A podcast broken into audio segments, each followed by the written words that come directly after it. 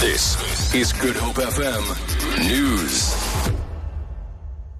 Four people have died after the car they were travelling in crashed into the Kuilsriver footbridge on the R300 in the direction of Mitchell's Plain this morning. Western Cape Traffic Chief Kenny Africa says two other people were rushed to hospital with serious injuries. A Toyota Runx motor car, the driver, they all lost control and burst into the um, medium strip um, at the footbridge. Three women and one man got killed, and another two, a male and a female, seriously injured. The road towards Mitchell's Plain from the N1 has been closed for traffic. President Jacob Zuma has arrived home safely after his plane experienced technical problems in Burundi.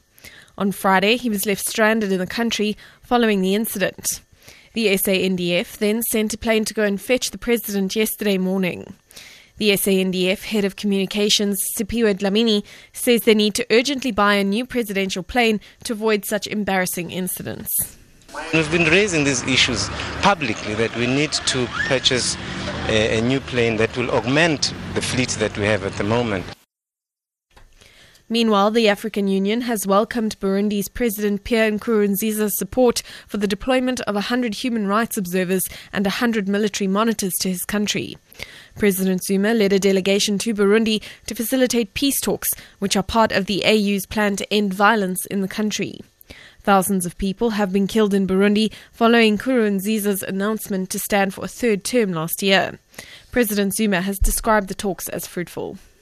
We are pleased that all parties expressed strong commitment to resolving whatever political problems exist through inclusive and peaceful dialogue.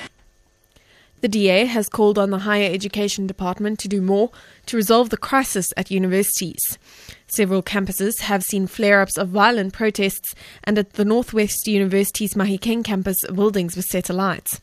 DA Member of Parliament Belinda Bozzoli has welcomed Deputy Minister Mduduzi Manana's visit to Mahikeng, but she says it's not enough.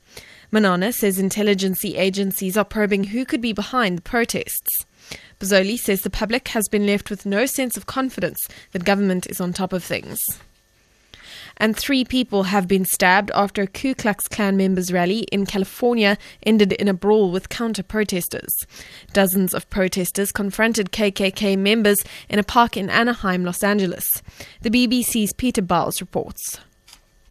A police spokesman said the trouble started when several Ku Klux Klan members arrived at a park in Anaheim, about 50 kilometres southeast of Los Angeles, near Disneyland. The spokesman said the Klan members were attacked as they got out of their vehicle. One was stomped to the ground. At least three counter protesters were stabbed during the ensuing confrontation. One eyewitness is reported to have said the Klan members were fighting for their lives. The most seriously wounded of the victims was taken to hospital and is in a critical condition. For Good Hope FM News, I'm Emmy Bishop.